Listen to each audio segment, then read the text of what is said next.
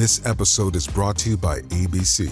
Station 19 is back for its final and hottest season yet. Andy finally becomes captain, and she's going to give it her all to be the best leader the station has ever seen. Will she succeed? Get ready for fiery new romances and high adrenaline rescues. Watch the Station 19 season premiere tonight at a new time, 10, 9 central on ABC and stream on Hulu. Hey guys, Doug Lesmerises with a podcast for you guys to check out. It's called NIL Now. It's from Headline Studio and Reddit and our company. Lauren Sisler from ESPN, you've seen her on there, and Kevin Jones, former All American running back from Virginia Tech. They host this once a week. They know NIL really well. We know it's changing college sports. So they talk about the best and funniest Reddit conversations that week about NIL. They look at the news, look at the headlines, and then they have a Q&A each week about NIL with players, coaches, NIL experts, and newsmakers. If you're interested at all in this, and you should be, I want you to check out NIL Now once a week wherever you find podcasts. You're listening to NIL Now, a podcast dedicated to the name, image, and likeness of today's college and high school athletes. So, we're going to explore the crazy and wildly interesting world of name, image, and likeness. NIL Now, covering the latest sports business headlines and keeping you informed on the nation's top performers. This is NIL Now, where the stars of tomorrow are getting noticed today. It's the Wild Wild West, but we're wrangling it in. Presented by Headline Studio and Reddit. Here are your hosts, Lauren Sisler and Kevin Jones. Hello there, friends, and welcome back to another episode of NIL Now, a production of Headline Studio and Reddit. We're out wherever you listen to your podcast, so make sure you subscribe so you don't miss a beat. Later, we're going to speak to UCLA quarterback Chase Griffin, a two time winner of the NIL Male Athlete of the Year at the NIL Summit. Can't wait for that one. Really looking forward to it. But first, we got to dive into some headlines with my friend, my main man, Kevin Jones. What's up, KJ? What's up, sis? Do you like how I change up my intro every day just for you? yeah, I like that that high octave that you just gave out there. I know you Uh, can dance, but you can sing now too. I can sing, but I can't sing well. Let's get this straight. NIL headlines. So let's dive into this. Nick Saban making headlines once again.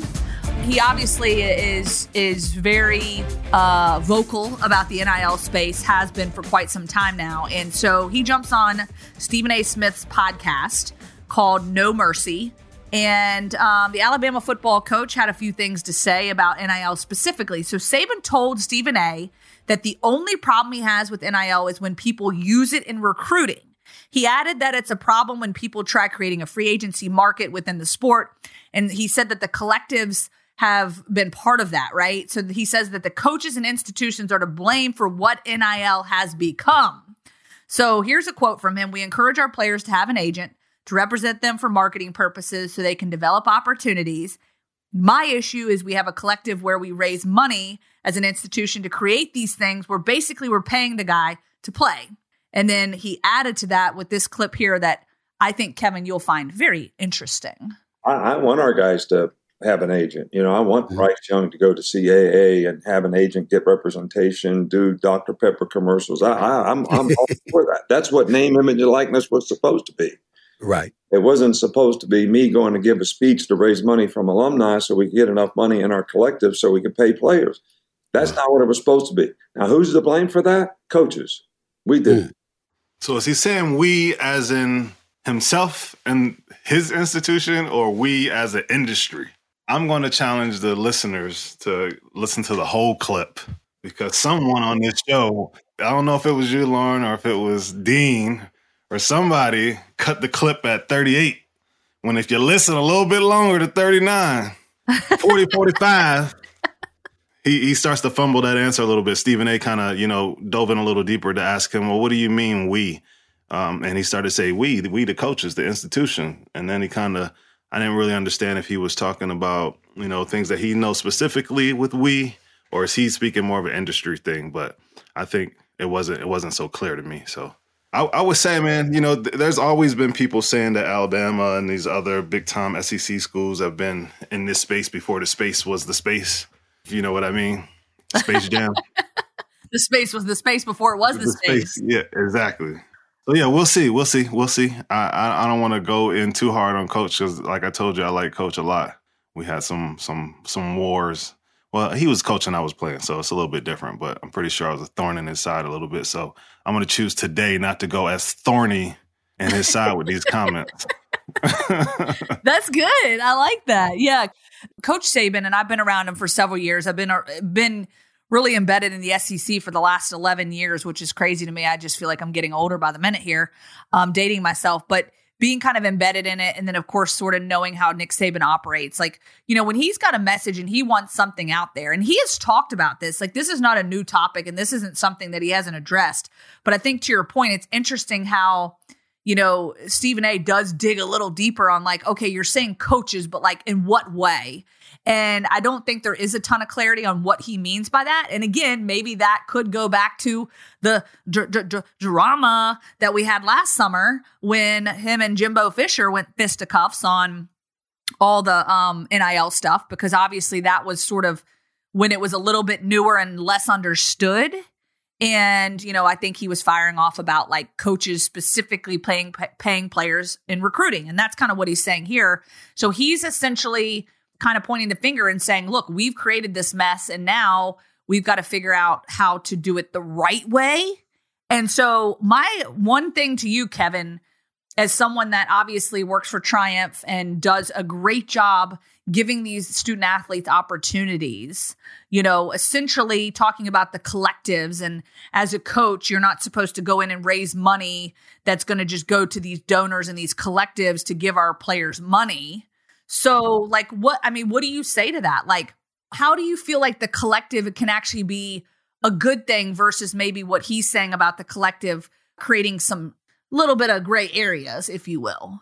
Yeah, I'll, from the beginning, you know, at Triumph NIL, we always cringe when we hear the word collective as it pertains to a description of us. You know, we we try to focus more on, like I said, the branding and the marketing and social media, building that personal brand for the athletes and trying to get them deals.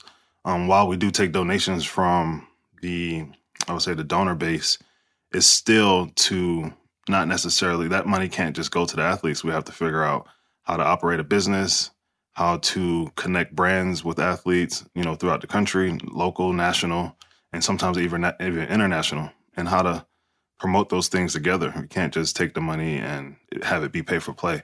So I think he was kind of, you know, hitting at that towards the beginning of that conversation, but then I felt like he fumbled it a little bit because he started to talk about how when you talk about like Alabama has a collective. So why are you saying you can't really you, you can't really talk out of both sides of your mouth with that statement without standing on one side of the fence? So I guess he's just saying it's a problem that he wants to get fixed. But if if you've been dipping and dabbling in that throughout college football throughout your tenure, then it's hard to now get on the other side of the fence and, and point fingers. So come on, Nikki. Well, I don't know if that's disrespectful for me to call her Nikki. I take it back.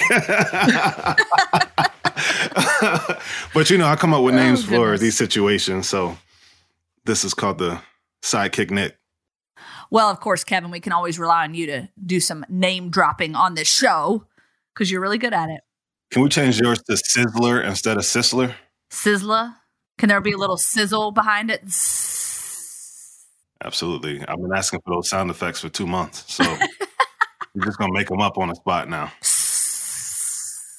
All right, that gets us to our next headline. How about we sizzle on over to the uh, second headline of the show? All right, so our buddy John Ruiz, remember that name?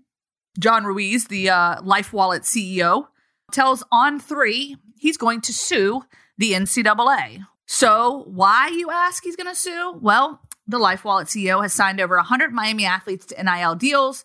He told On3 he plans to file a lawsuit against the NCAA over labeling him as a booster, which Ruiz claims he is not. The NCAA handed Miami a year of probation over Ruiz's involvement in recruiting Haley and Hanna Cavinder to the women's basketball team. Ruiz claims that he is not a booster and that he has signed athletes to NIL deals, which other businesses and professionals have done. Ruiz is mainly tied to Miami athletes, but LifeWallet signed FIU football players Tyrese Chambers and Rivaldo Fairweather last winter as well. And so there's a whole long laundry w- list, uh, Kevin, of what the NCAA considers a booster. And before we jump into that list, Kevin, Do you think Ruiz is a booster? Well, I think that the NCAA has made the term booster a little bit broader for the cases of NIL. And I think that is somewhat unfair, but at the same time, I get why they've done it. I don't necessarily still agree, but Ruiz, Ruiz himself, maybe if he's been donating to the school, you know, for athletics and stuff like that, I think that's the traditional term for what a booster is.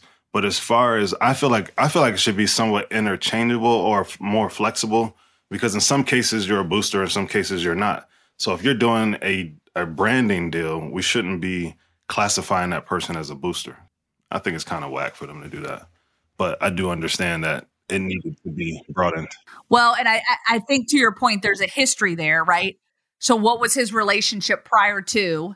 Not to mention he's using his actual company, right? So it's a little different. Like, okay, for you, for instance, like obviously you're not a booster, Kevin. You work for a you know, triumphant and you're curating opportunities, right? But they try to classify us as boosters though. That's what I'm saying. Yeah, they brought in that definition and it's for the cases of NIL, but it really should be a little bit different where, you know, kind of like in in business and in legal terms where you know you're held accountable as a person when you are when you sign on paperwork to do things but when you sign on things under your business it's totally different so i think that it's kind of weird for them to label him as a booster, but then also the workings within his businesses still counts him as a booster. I think that's a little bit kill two birds with one stone. I'm not I'm not sure that's fair. I don't think there's a lot of clarity there. And I think that this is probably happening in a lot more places than this. This one just being highlighted, obviously uh, signing over 100 deals.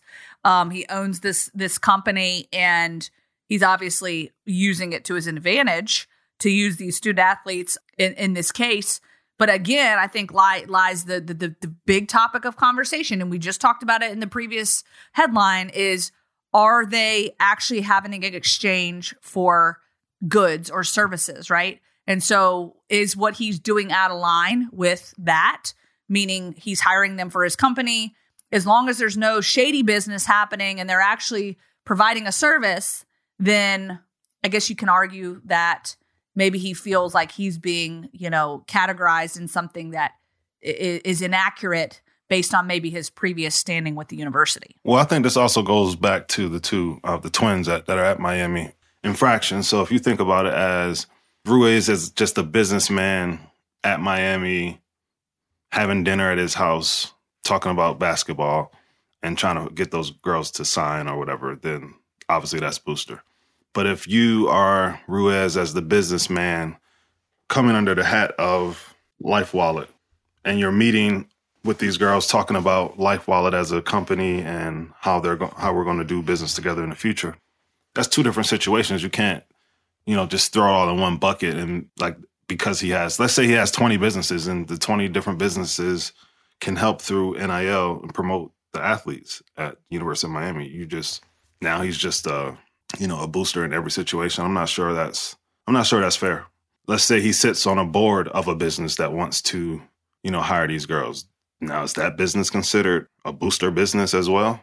Is there any relation because of just because his relationships? You know, I think it's where to be penalized for, you know, in this case, being successful and wanting to be a part of helping the NIL era at a university.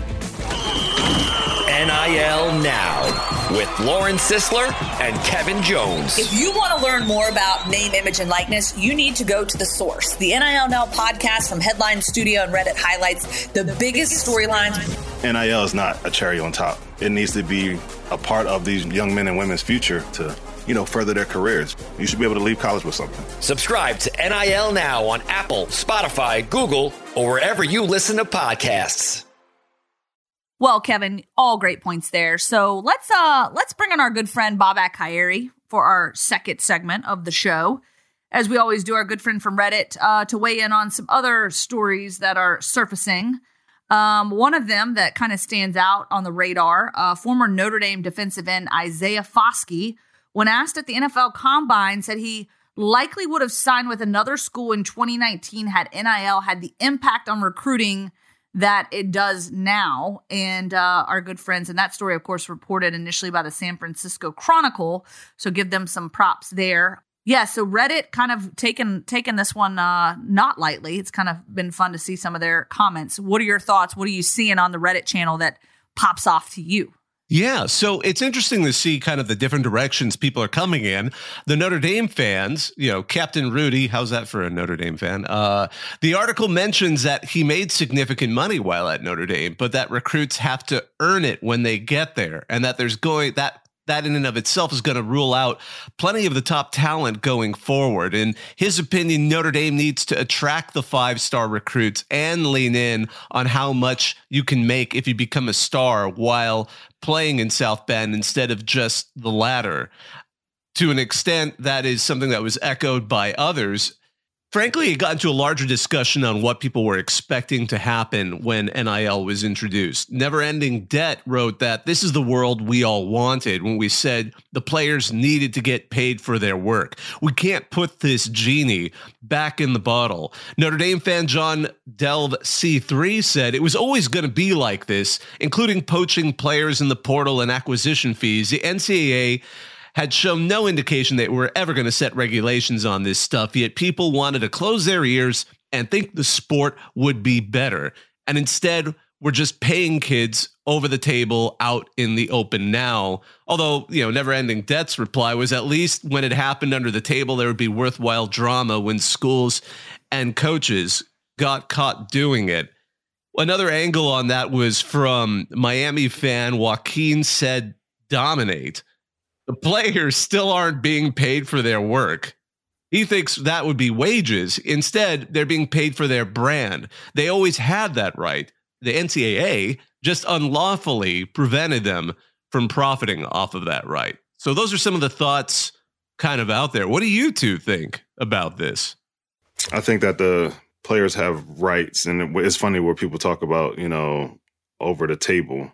You know, when I when I think about players being able to be compensated, I think about all the players who weren't compensated in the past, but also didn't go pro. So I see it kind of two ways. Like you didn't go pro, but you were able to, you know, have some investment, you know, investing into your future. So I'm all for it. You know, I think maybe there's ways to do it a little bit better, and we'll see over time. But I, am still for athletes being um, compensated for their name, image, and likeness while they're in their um, college career. You know, I started at like fifth grade, fourth grade, all the way up till, you know, professional. But had I not made it pro, that would have been an investment into a career that didn't happen. And then I leave college. And of course, yeah, you get a degree. But I, shoot, I left school early. So I had to come back to get a degree. So for other athletes who invest all of that time, I think they should be able to have something to show for it financially to get a, you know, a kickstart on their career. Well, and I will tell you this as I'm scrolling down the pages here. I guess I'll say this on the air. Hookers are true love. That's his name. What? I'm not sure if I'm allowed to say that, but I'm saying it. I'm done. so he says NIL is so stupid, not in the quote paying players sense, although I think that is stupid too, but in that this has zero to do with name, image, and likeness. I think there's people that just don't necessarily understand the purpose of name, image, and likeness. And to your point, Kevin, the fact that what they were doing before and all the sales and everything that's coming from their name, image, and likeness, like what that all encompasses. Like, does it seem like there's confusion to people, like what name, image, and likeness is now that it's been out there for two years? Some people still just don't get it. I think people still consider it.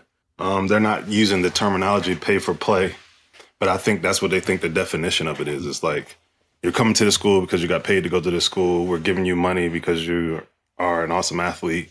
And I think our show exposes that that's kind of far from the truth. It might be cases in some places, but when we look at, you know, some of the people we've had on the show and we talk to them about what NIL means to them, it's totally different than what, you know, I think a lot of people in the industry or, you know, a lot of people, fans and stuff like that think that it is. So you just listen to our episode, you'll see that NIL is a little bit different than that. Yeah, and I think listening to the players talk about it specifically, it does give you a different perspective. And I think there is this perception that's out there as as you know things have been publicized and talked about as to what name, image, likeness is, the corruption that's involved, you know how these kids are cashing in and this and that, and you know doing all these different deals and whatever.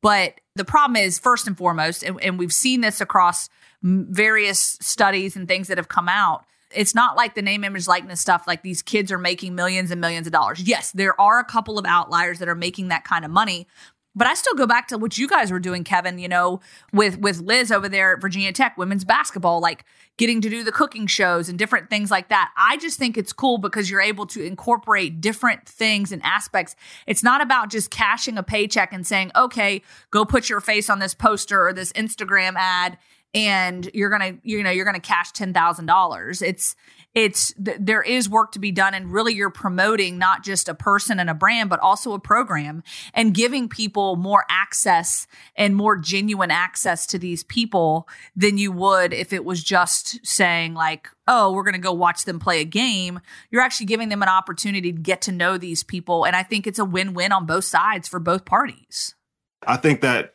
accurate but then i also think that the stuff that you said is not going on is also happening so you have like the places that care about doing things the right way, that actually care about the athletes and the growth of the athletes, like we do here at Tech, trying to get them to the next level of their career. But then you have, I'm not going to name other which other places that are just not doing that at all. It's just like, hey, let's get this money in here, let's keep this roster tight, and then let's let's go win a championship. Did you just do a Nick Saban? Yes. well, he certainly wasn't talking about UVA. No. So some people are not doing it the right way in which it's making it a crappy situation for others whereas I get what you're saying. Yes. Well, it's not even making a crappy situation. It's just both realities are happening. Like, yeah. like in, in business where you have people cheating and messing up with taxes, and then you have other people that's on time or early and doing things the right way. So I think that you know the NCAA is you know, going to try to crack down on some of it that where that's not being done the right way. But there's definitely places out here that I'm seeing where these agencies, some of the collectives, are making sure that activations and things are happening. They're they're out here making like actual brand deals and marketing deals, and the clients who would be like the customers and the athletes are getting the mutual beneficial pieces from it. So there's there's a mixed bag of things that's happening. So you're right, but you're wrong and you're right again. right and wrong and right again. I like that. Okay, so let me let me ask you this, Bob. Bobak. Kind of jumping into uh, something else that's kind of popped up and an interesting conversation. Anxious to get your thoughts and sort of what highlights the Reddit feed on this one. So someone proposed the question of what college football fans expect college football to look like in 2028, maybe 2033. So we're kind of saying like five, 10 year plan. Like, what does this landscape look like? There's definitely some interesting responses because I think that, you know, if you rewind back to five years ago, 10 years ago, you know, a lot of the stuff you could never predict. But I mean, isn't that the world we live in right now? Like, there's a lot of things that look quite a bit different now, even just five years, 10 years down the road. Yeah, it was an interesting kind of conversation. And it was based off of actually one question that was asked in some mailbag uh, for David Ubben at The Athletic. And somebody asked him similarly that question probably my favorite answer was actually his because one thing he observed it's like like let's say how it might control the he thought the transfer portal is going to go down um, in terms of the frequency of people moving especially as nil deals and other kind of collective deals start to put money in place. You know he says like imagine you're a guy who's getting $95000 from a collective and you're about to enter your third year buried in the depth chart why would you go to another program? There's a strong chance you're not going to get that kind of money to go elsewhere. So it might keep you in a program if, if you're buried in the depth chart. But kind of also looking at what some of the folks on r/CFB are saying. Really, uh, Wisconsin fan Alex Butler put it, you know, are we even sure we know what college football will look like in two to three years? um, to an extent, maybe that's an issue. And, and some of the fans are having fun with a Florida State fan, and I'm going to emphasize Florida State fan, Texas 2089. He's like, by 2033, the Big Ten and SEC will have reached their final expansion sizes of 24 team super conferences, with each team making over $120 million per year. Meanwhile, Florida State is still locked into the dang ACC grant of rights deal. Um, that's sort of what echoing the uh, the issues a lot of those uh, Florida State fans have been happening Um, they've been rumbling a bit about how thrilled they are to not be in that conference. And of course, you know, hey, Penn State fan Chubbs K Gun said lasers. It's going to be just like normal football, but with lasers everywhere. TCU fan bored at work said y'all minds are going to be blown when they introduce Tesseract shaped footballs in 2027. Filter out TD and SMU fan said just wait for 40 football. Dibs on an HP Lovecraft style mascot the size of a stadium whose body parts will phase in and out of our plane of existence in a way that terrifies anyone present into irreversible madness. So there were some there were some thoughts. Wait, hold on, Bobak. First of all, real quick, Hey, you're having a lot of fun with this, I can tell. Number one, you're loving this conversation. Number two, before you answer that, I need to know what is tes- a tesseract shaped football? What the heck is that? What's a tesseract? It's like a um complex shape of like, do you ever see Interstellar? um, like kind of at the end of that movie where they get stuck in a black hole into an infinite universe. It's kind of something like that. I shared the same facial expression as Kevin because I think Kevin and I are both like, uh. well, and you know, I have to add one last one. Ohio State fan uh, Sorgi74 said, Why are we looking now in the year 2525 if college football's still alive?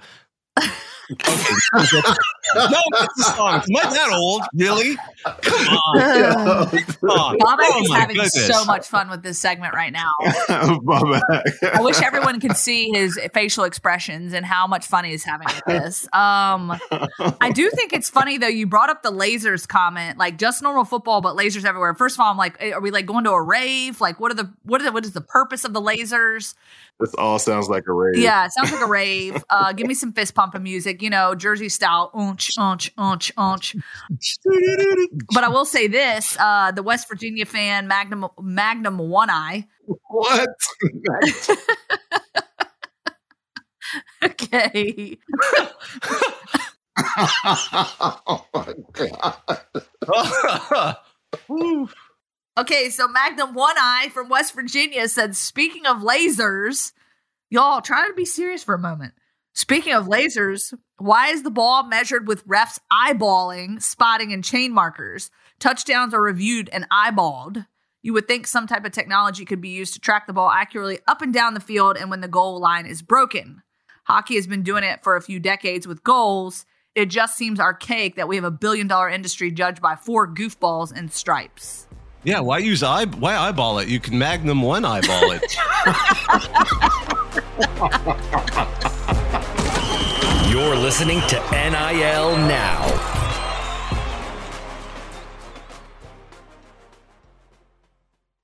All right, now it is time for our third and final segment of the show. And I'm so excited about this because we are welcoming on to our show today. Chase Griffin, the senior quarterback on UCLA's roster, uh, you know, Gatorade Player of the Year in high school, two time winner of a national NIL Male Athlete of the Year from Open Doors and the NIL Summit. He has got a wide range of uh, campaigns and things he's been doing in the NIL space. And so, first and foremost, Chase, it's so great to have you on. Thanks for joining us. Thank you so much for having me. I'm excited to be here first things first, you've got quite a resume, obviously, on the football side of things and trying to navigate this world of education and all these different degrees you have. So give us sort of the resume. I want to have the Chase Griffin resume straight from you because you've you've got a lot going on here. I appreciate that. So I got to UCLA January of 2019. I got my bachelor's degree in public affairs from UCLA Luskin School of Public Affairs in 2021 that summer. And then that fall, I started my master's in education, which I'll be graduating from in this this spring. And then this fall, I'll start and I'll enroll in the UCLA Masters of Legal Studies program at the UCLA Law School. Okay, so how in the world do you keep up with all this stuff?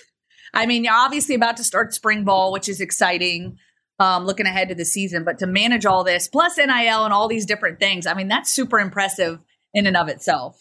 I think if you want something to get done, you give it to a busy person. And, you know, as an athlete, as someone who grew up playing instruments, doing well in school, uh, I'm used to always doing something, whether it be you know, going to practice in the morning at 6 a.m. or going to violin lessons after school, going to practice after school, whether it be, you know, training in the morning before school. I think having a habit of practicing your priorities every single day and staying focused has been integral to my success, not just in sports or the NIL space, but to life thus far.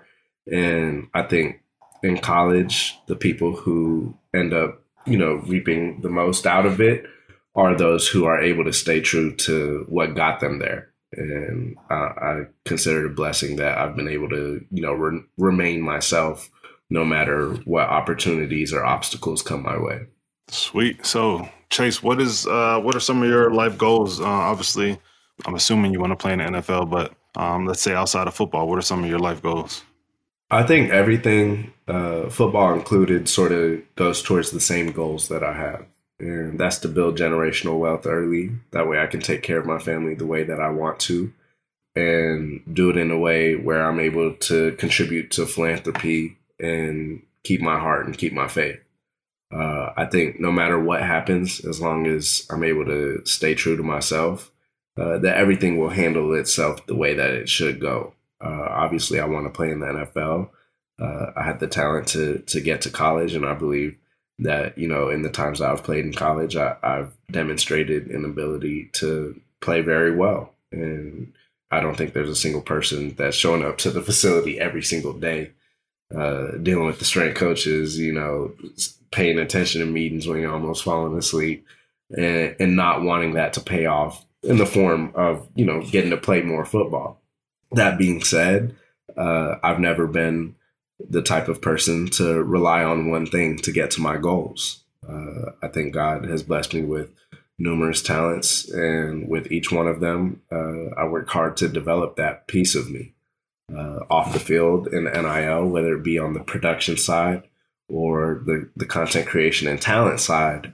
I've built, you know, a repertoire of tools over my experience in the branded space. And there's things I also want to help elevate in the space along with, you know, my peers.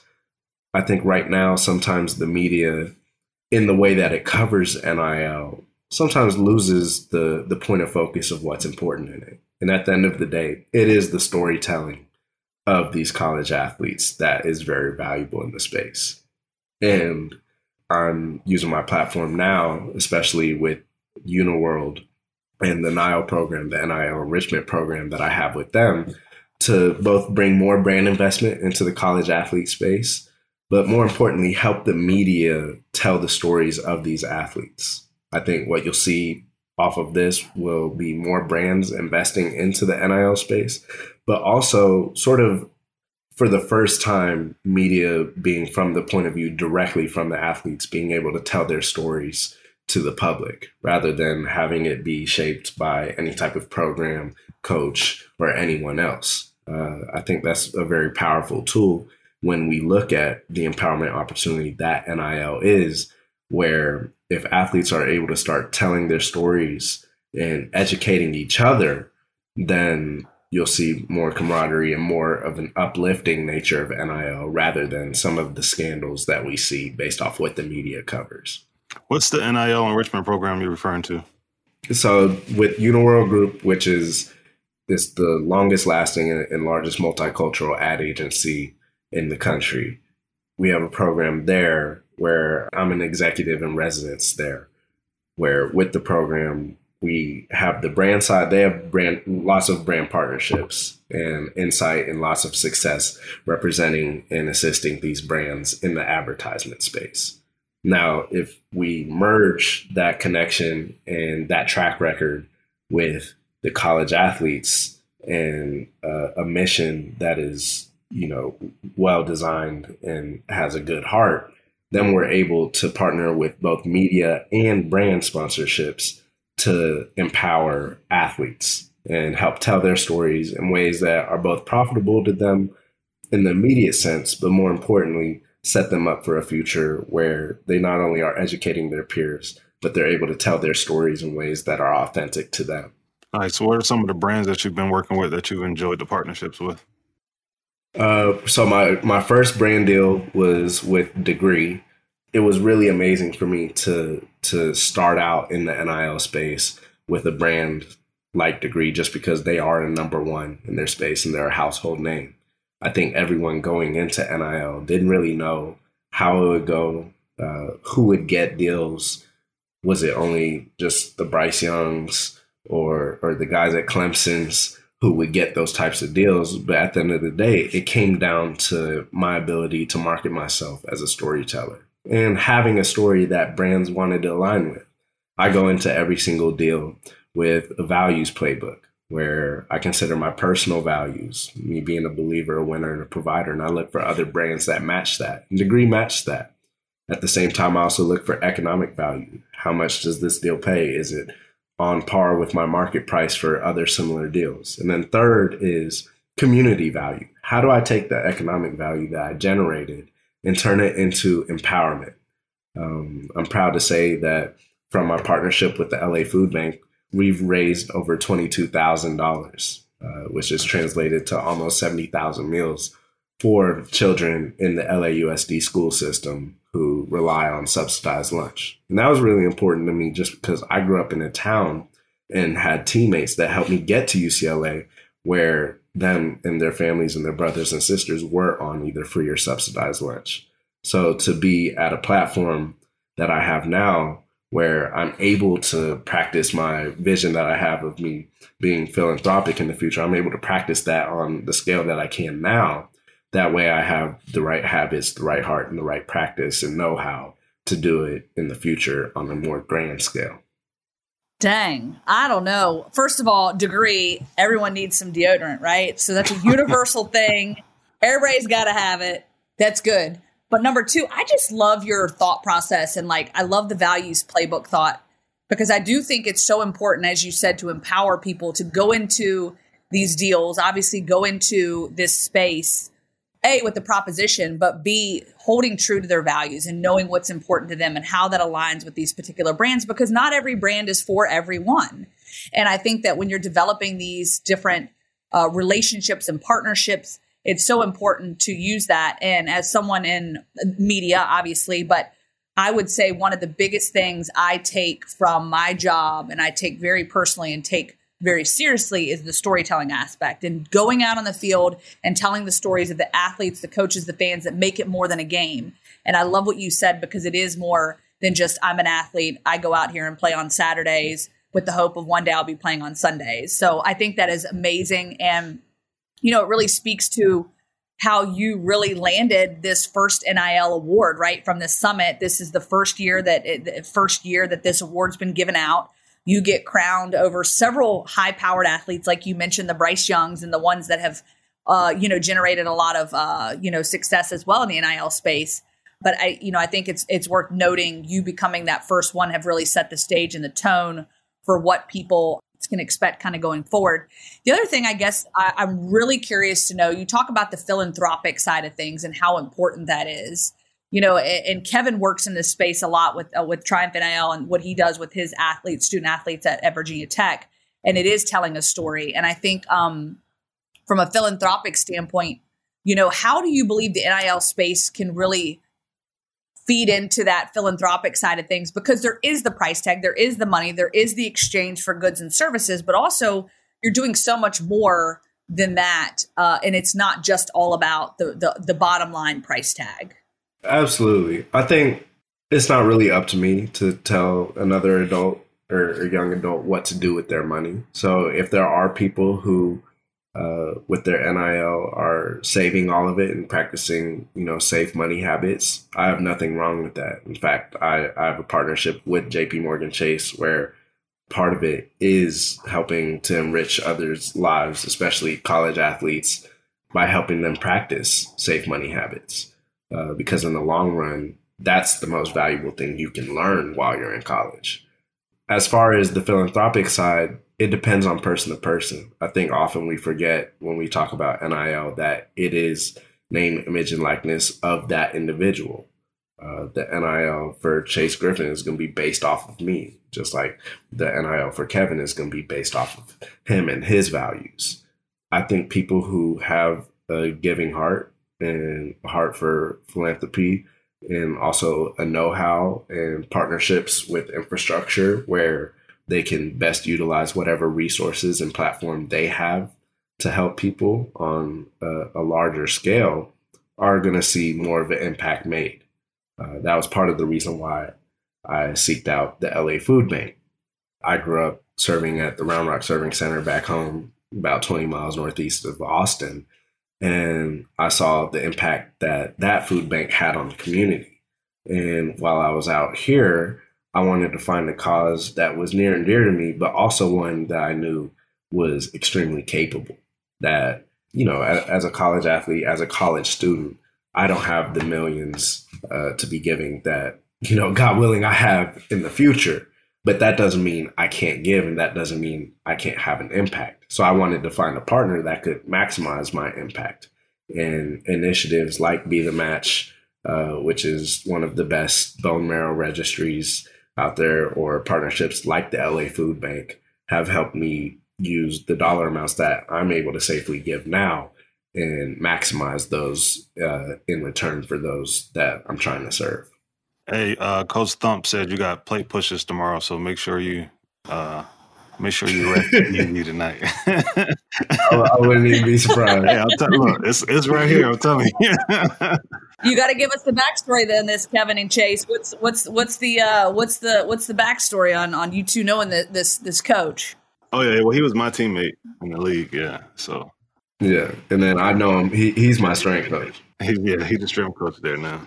Hey, so so you know we hear about like the you know some of the accolades, some of the things you like to do, like and that you want to do for you know feeding people and philanthropy and things like that.